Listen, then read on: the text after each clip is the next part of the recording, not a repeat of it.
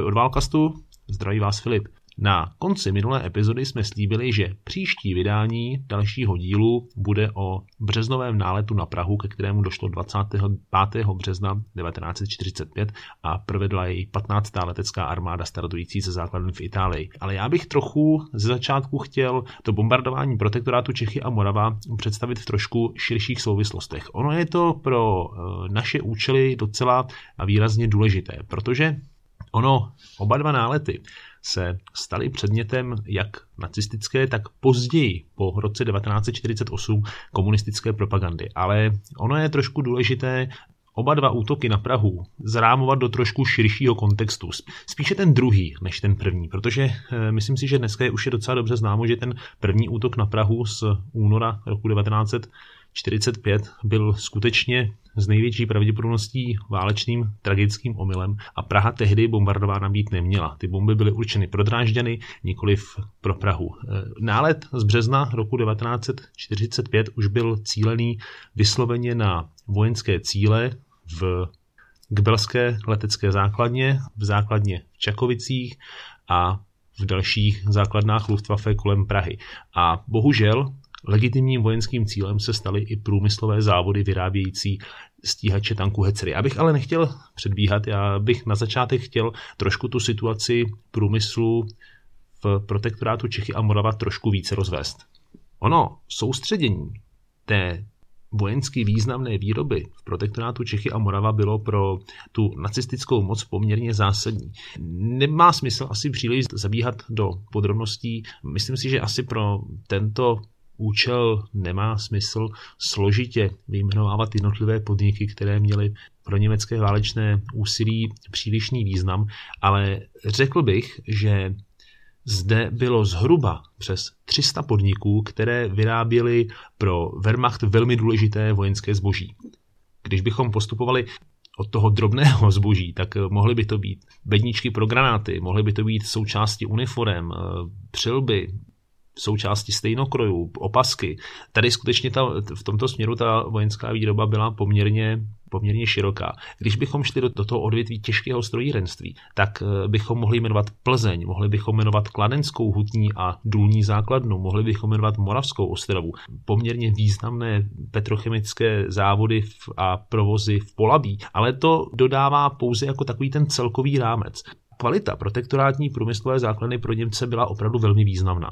A zejména i proto, že do druhé půlky druhé světové války byla zdejší těžká výroba, to těžké strojírenství, dost dobře uchráněno před nálety spojeneckých bombardovacích svazů, které od poloviny roku 1943 systematicky ničí ten německý válečný průmysl, eh, bombardují německá města a likvidují ty eh, výrazné německé průmyslové oblasti jako Poríní, Porůří a podobně. Tady v protektorátu ten osud eh, té zdejší průmyslové základny byl trochu jiný a dá se říci, že do té poloviny roku 1944 byly nálety na zdejší průmyslovou základnu ojedinělé, nebo nebyly, nebyly zdaleka tak výrazné a silné a rozhodně časté, jak právě na to Německo. Právě i proto zde mohla probíhat silná zbrojní výroba, silná motorová výroba, protože zde se poměrně nerušeně vyráběly motory pro tanky, pro bojovou techniku, vyráběla se zde hlavňová výzbroj, no a zejména od roku 1944 začalo být v podnicích Böhmisch Mährisch Maschinenfabrik dřívější věhlasná ČKD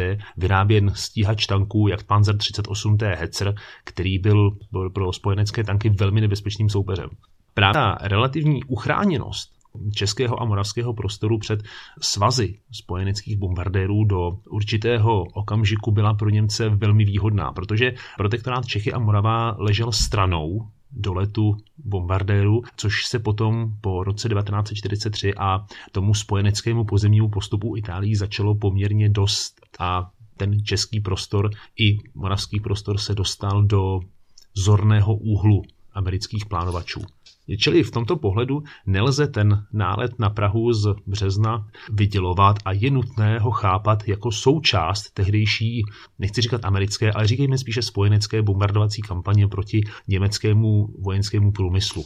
Ona se hm, záhy po válce objevila taková idea, že už v březnu 1945 bylo zcela jasné, že Československo se eh, v tom politickém pohledu na mapu dostane pod sféru vlivu Sovětského svazu, neboli pod sféru Moskvy. Ono to je pravda. Eh, ta teorie pracovala s tím, že američané nebo raději zničí československý průmysl, než aby se dostal do područí Moskvy. Ono je to docela zajímavé se na tuto teorii podívat troš, trošku, trošku hlouběji. Ono záhy zjistíme, že mm, ta pravda asi úplně taková nebude, protože tom toho 25. března byly bombardovány skutečně objekty, které měly poměrně velký výrobní vojenský význam. Kdyby tomu tak bylo, tak si troufám říci, že by západní spojenci mnohem intenzivněji bombardovali větší průmyslová města, než byla Praha, protože Praha byla sice na své poměry poměrně významný průmyslový bod, probíhala zde určitá významná strojírenská výroba, ale řekl bych, že na území protektorátu Čechy a Morava nebo obecně na území někdejší Československé republiky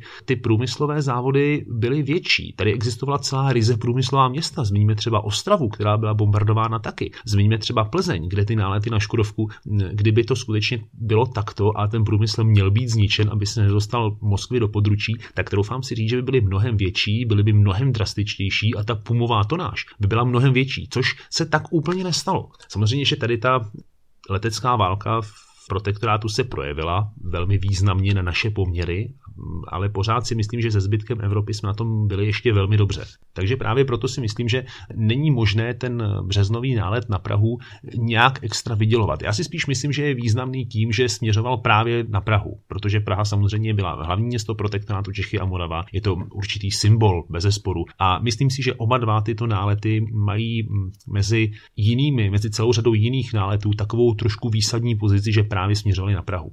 No ale když už mluvíme z tohoto pohledu o té Praze, ono je důležité říci, že Praha opravdu byla průmyslovým městem. Existovala tady řada továren, které by se daly průřezově zařadit do toho odvětví těžkého strojírenství. A tyto podniky měly určitý význam pro německou zbrojní výrobu. A já bych řekl, že možná asi ne úplně malý, protože existovaly tady ve Vysočanech a v Libní závody ČKD, které po roce 1939 byly přejmenovány na BMX Merisch Maschinenfabrik a v jejich výrobních halách probíhala výroba podvozků ke stíhačů tanků, probíhala tady v Pragovce výroba motorů a právě od roku 1946 zde začal být vyráběn nepřáteli velmi obávaný ten Jachtpanzer 38T Hetzer, což byl většinově protektorátní výrobek. Jo? To je taky docela zajímavé. Protože většina komponentů k tomuto stíhači tanků pocházela ryze z protektorátní výroby. Tady byla velmi malá část součástek dodávaná z Německa.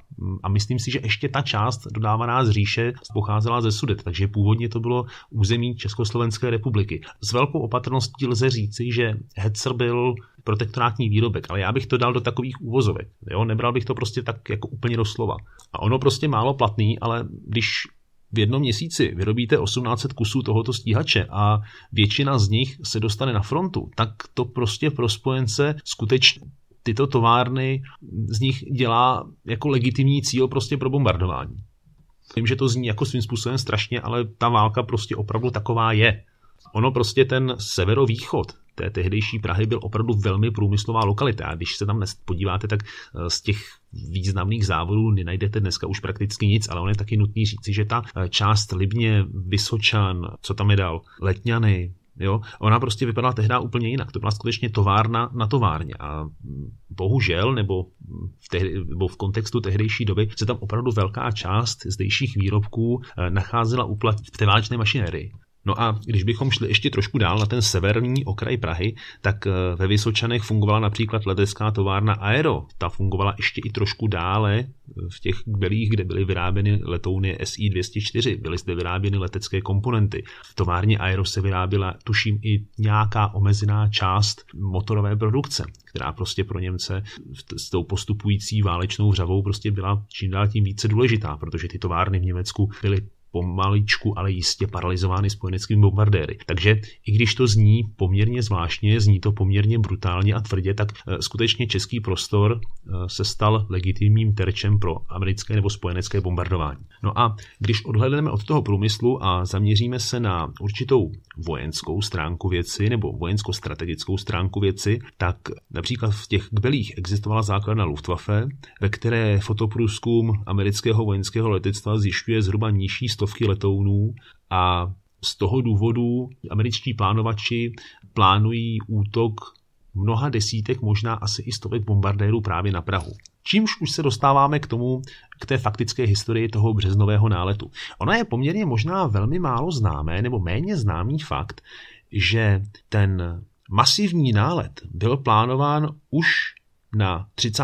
října 1944 ovšem tehdy nad většinou Evropy převládalo špatné počasí a ty bombardéry startující z Itálie vůbec k tomuto letu nevzlétly byly seřazeny na letištích, ale vzhledem k tomu, že meteorologický průzkum hlásil nad velkou částí Evropy zlé počasí, tak eh, ty hlavní vlny bombardérů nestartovaly a ten útok na Prahu byl přeplánován na březen.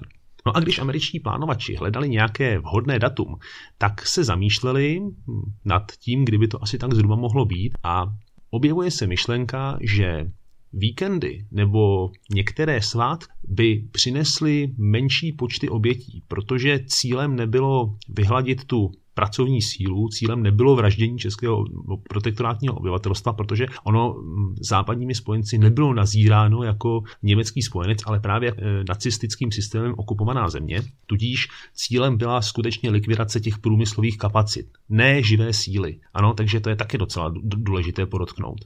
A z toho důvodu byl Nálet na Prahu přeplánován na 25. březen, který vycházel na neděli. Ono se předpokládalo, že ty závody vyrábí víkend, nevíkend, svátek, nesvátek. Ovšem ve dnech pracovního klidu by v těchto provozech mělo být daleko méně zaměstnanců, takže se předpokládaly mnohem menší ztráty na životech.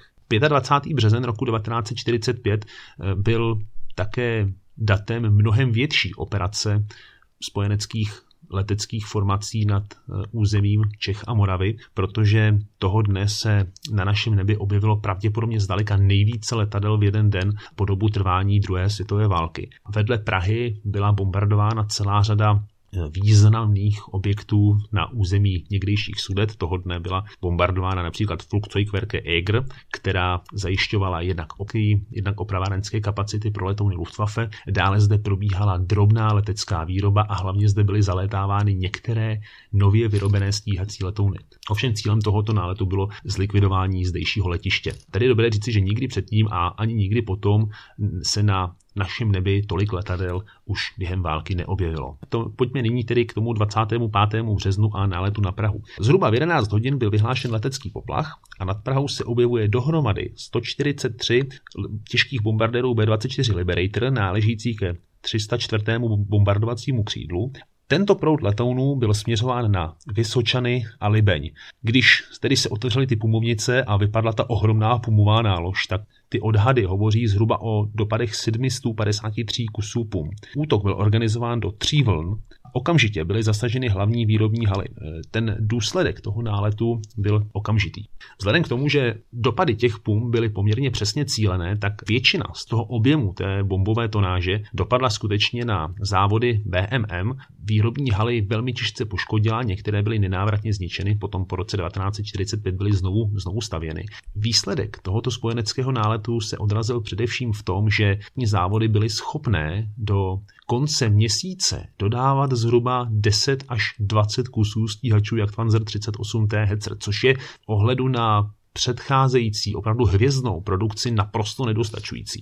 Tady je potom ještě takový zajímavý fakt, že ty rozpracované hecery byly odváženy železniční vlečkou do německé posádky Milovice, kde je dělníci ze závodů BMM jezdili dokončovat. To byly takové speciální pracovní čety, které jezdily opravdu dostavovat a dozbrojovat ty rozestavěné hecery, které ten bombardovací útok přežili. Ten stupeň destrukce tak byl skutečně velmi velký. Velká část toho závodu byla téměř celá zdemolována. Ovšem, bylo by chybou domnívat se, že tu pumovou nálož schytala pouze BMM. Libeň byla velmi průmyslová čtvrť, o tom jsme ostatně už mluvili na začátku. Je nutné zmínit přítomnost jiných výrobních závodů. Zmíníme třeba pekárny od kolek, potravinový závod Fisták a Spol, společnost Marconi, barvírnu a továrnu na Laky Tebas, ta, ta tam je do dneška, mám takový pocit. Eh, strojírny Hejduk a Fikes, dýhárnu Jirát, eh, sklady potravinářského obchodu Mainl, eh, mlékárnu Fry. Ono taky ten nálet byl cílen na zdejší dopravní úzel, což bylo horní libeňské nádraží.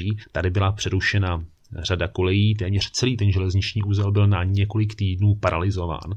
Bylo zničeno množství vlakových souprav. Když bychom měli nějakými čísly vyjádřit, kolik objektů zhruba bylo zasaženo, tak Myslím si, že přibližně 1600, 1500 až 1600 objektů mohlo být v různém stupni tím bombardováním zasaženo, což eh, zase v ohledu na Prahu vůbec není malé číslo. To je taky docela důležité si uvědomit. A bohužel samozřejmě tedy umírali i civilní obyvatelé. Nálet na tuto část Prahy si vyžádali jenom zde 200 eh, mrtvých. Já si pořád myslím, že kdykoliv by jindy přiletěly ty americké svazy a bombardovali tuto část Prahy, třeba v normální pracovní den, tam stačilo opravdu pár hodin spoždění, tak jsem přesvědčen, že by těch mrtvých bylo opravdu daleko více.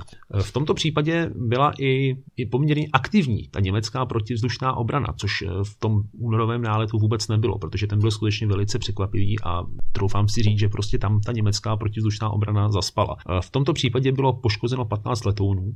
Stíhači Luftwaffe na pražském nebi neoperovali. Tady byla opravdu velká část těch letounů poškozena pozemní protiletadlovou palbou. Dva stroje byly natolik poškozeny, že se pokusili přeletět východní frontu a přistát na sovětských letištích, což se povedlo jednomu z těchto dvou strojů a druhý byl donucen stíhači Luftwaffe přistát v Pěšťanech. Ta posádka byla potom zajata, dostala se do některého ze zajateckých táborů a tady strávila konec války. Já si myslím, že že nyní můžeme opustit část Vysočan a Libeň a podíváme se na ten útok na Kbely a Letňany. Do tohoto prostoru bylo navigováno zhruba 170 B-17 Flying Fortress a 90 B-24 Liberator, patřili k pátému bombardovacímu křídlu. Nálet začal přibližně ve 12 hodin a 3 minuty a trval do neuvěřitelných 13.38, takže vlastně až de facto do půl druhé. Schozeno bylo přes eh, neuvěřitelných 53 tisíc 9 kg pum. Na letištích bylo zničeno zhruba 130 letadel a většina z nich byla neopravitelná, takže i v tom letom byl ten americký nálet poměrně dost úspěšně hodnocen. Poškozeny byly v různém stupni letištní objekty, řadu zásahů dostali hangáry, mnoho kráterů bylo potom nalezeno na rozjezdových a přistávacích dráhách sever a severozápad a celé letiště ve Kbelích bylo z toho vojenského pohledu dočasně zcela vyřazeno z provozu. Ono se pak ještě podařilo na nějaký krátký čas provoznit, ale to používání ukončil konec druhé světové války. Tady je také důležité zmínit to neplánované bombardování letiště v Čakovicích, kde byla určitá přítomnost cvičných strojů pro výcvik pilotů. Tady je dobré zmínit, že se jednalo ještě o staré předválečné československé avie B534, ale tento zdroj nemám tak úplně potvrzen a nejsem si tím úplně jistý. Ovšem, tato část náletu byla z pohledu civilních ztrát mnohem horší, protože bomby padaly vzhledem k té neúplně snadné navigaci ve velmi širokém rozptylu. Množství těch lehkých pum postihlo přilehlé obce a to mělo vliv na velký počet civilních obětí. Eh, civilisté umírali v Letňanech, v Čakovicích, ve Vinoři, až v horních počernicích nebo i v těch samotných belích. Tady je důležité si uvědomit, že ti lidé se snažili najít úkryt v okolních polích, protože předpokládali, že ty stěny rodinných domů je prostě před, před tím bombovým útokem neuchrání. Eh, oni se rozprchli v podstatě do polí a tam je zabíjeli střepiny z pum, takže v tomhle byl ta ten eh, útok na tuto část Prahy dost tvrdý. Ty pumy měly velký rozptyl svého schozu. Mnoho z nich dopadlo i na Mělnicko, mnoho z nich dopadlo ještě do okolí Nymburka, což je při pohledu na Prahu poměrně daleko, daleko za hranicí i Velké Prahy. Řada pumového nákladu dopadla i do okolí Čelákovic, přestože pro této etapě toho amerického náletu na Prahu zahynulo přibližně 300 obětí. Dohromady si americký útok plánovaný, který zasáhl hlavní město protektorátu Čechy a Morava, vyžádal zhruba přes 500 obětí a přibližně bylo poškozeno přes 1562 domů. No a samozřejmě po odletu bombardovacích svazů čeli záchrané a likvidační práce. Je docela zajímavé, že protektorátní tisk nebo obecně ta nacistická propagandistická mašinerie se tomuto náletu věnovali spíše okrajově, což ve srovnání s tím únorovým náletem je poměrně zvláštní, protože ten únorový nálet byl zcela propagandisticky využit, se dokonce na té trizně před kostelem svaté Ludmily na dnešním pražském mírovém náměstí střídala řada řečníků, nechyběl ani K.H. Frank nebo Richard Bienert. A v tomto případě se to nestalo. Protektorátní tisk přinesl několik lakonických sdělení, že byla bombardována Praha, že byly bombardovány některé průmyslové závody. Nacistická propaganda tyto útoky označila za teroristické. I náboj tohoto druhého leteckého útoku na Prahu mnohem méně využit nežli ten první. Tak já doufám, že vás toto téma bavilo, že toto téma bylo zajímavé, ale co bude příště, to ještě zdaleka nevím. Já se nad tím nějak zkusím zamyslet. Každopádně vám všem moc děkuji za to, že tenhle ten pořad posloucháte, asi že se vám líbí.